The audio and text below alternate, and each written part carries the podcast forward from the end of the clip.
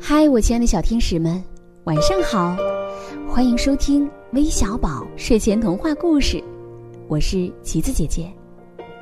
橘子姐姐今天要给你们带来的精彩故事，名字叫《我也可以飞》，一起来听听吧。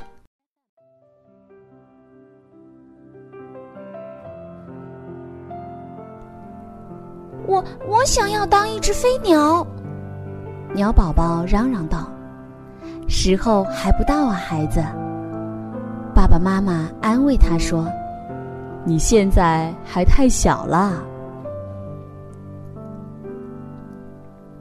假如我还太小，当不成飞鸟的话，鸟宝宝喃喃自语：“那么，我我就去当蚂蚁。可你不是我们蚂蚁呀。”小蚂蚁说：“你看，你能像我一样在长长的树干上走路吗？我可以，我可以的，我这就去试试。”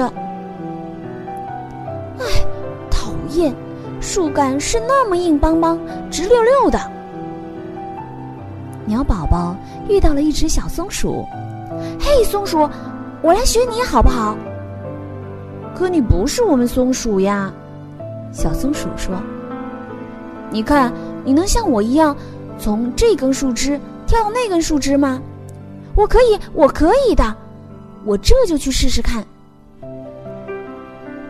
唉，树枝与树枝的距离是那么的遥远呢。可怜的鸟宝宝一下子跌落在小鼹鼠的面前。嘿，鼹鼠，我来学你好不好？可你不是我们鼹鼠啊。你看，你能像我一样轻轻松松的挖地洞吗？我可以，我可以的，我这就去试试看。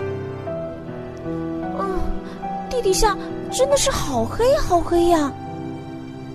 鸟宝宝又遇到了一条正在游泳的小鱼。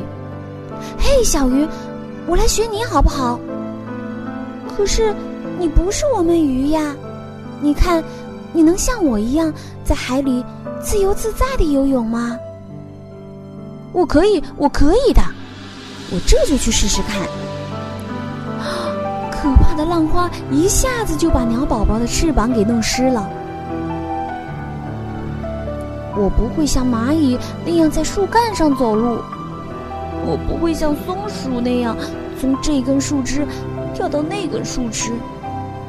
我不会像鼹鼠那样挖地洞，我不会像小鱼那样在海里游泳，我什么都不会做。那么，你愿意试试来学学我吗？